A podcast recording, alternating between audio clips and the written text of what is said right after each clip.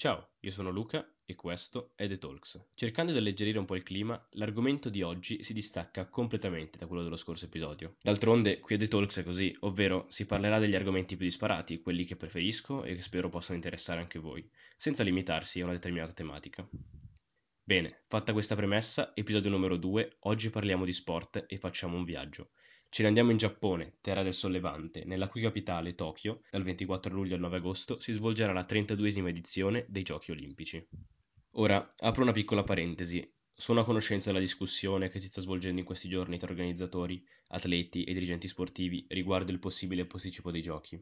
Quando ho iniziato a scrivere questo episodio, però, secondo la stampa il posticipo era solo una possibilità remota, Invece, negli ultimi giorni la situazione è decisamente cambiata e nei giorni a venire si discuterà riguardo alla data giusta per spostare l'evento. Quindi avremo una risposta definitiva entro un mese, a quanto dicono. Perciò vi beccate comunque questo episodio. Tornando a noi. La capitale nipponica ha ottenuto la possibilità di organizzare l'Olimpiade nel 2013, essendo stata preferita a Istanbul e Madrid. Le nazioni attese per la partecipazione sono 207, con un totale di 11.090 atleti che si sfideranno in 339 competizioni in 33 discipline diverse. Insomma, un bel po' di zet.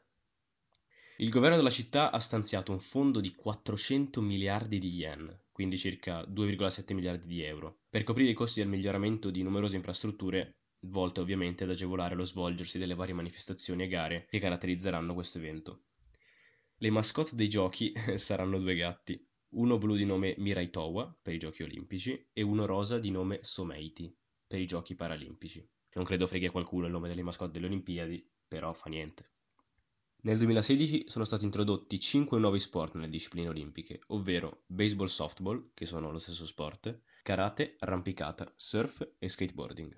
Ora una piccola curiosità. Sull'onda del movimento globale a difesa dell'ambiente c'è stata una novità davvero importante, Tutte le medaglie, che quest'anno saranno più grandi, più spesse e più pesanti di sempre, sono state coniate utilizzando esclusivamente metalli riciclati, raccolti da vecchi dispositivi elettronici. Grazie al Tokyo Medal Project, infatti, iniziato nel 2017, sono state raccolte 79.000 tonnellate di rifiuti elettrici in tutto il paese, dai quali sono state estratte le quantità di oro, argento e bronzo necessarie a coniare 5.000 medaglie. L'ambiente ringrazia. Parlando un po' dell'aspetto economico legato a questo enorme evento, alcuni analisti di mercato hanno definito queste Olimpiadi come Olimpiadi digitali.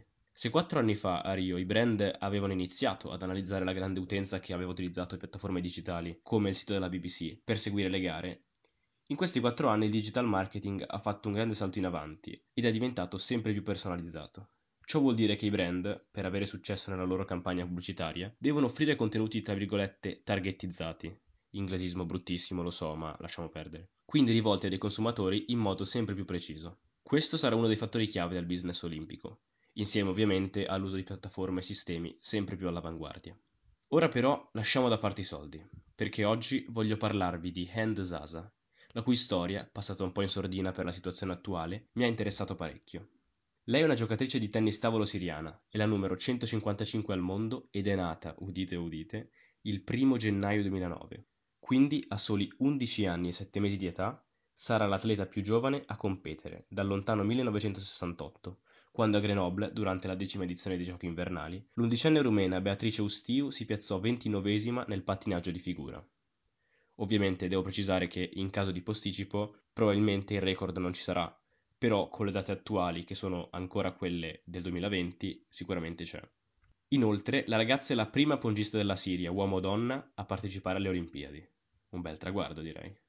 La giovane End ha ottenuto la qualificazione ad Amman, in Libano, battendo 4-3 la campionessa locale Mariana Saakian, di 31 anni più grande. Incredibile.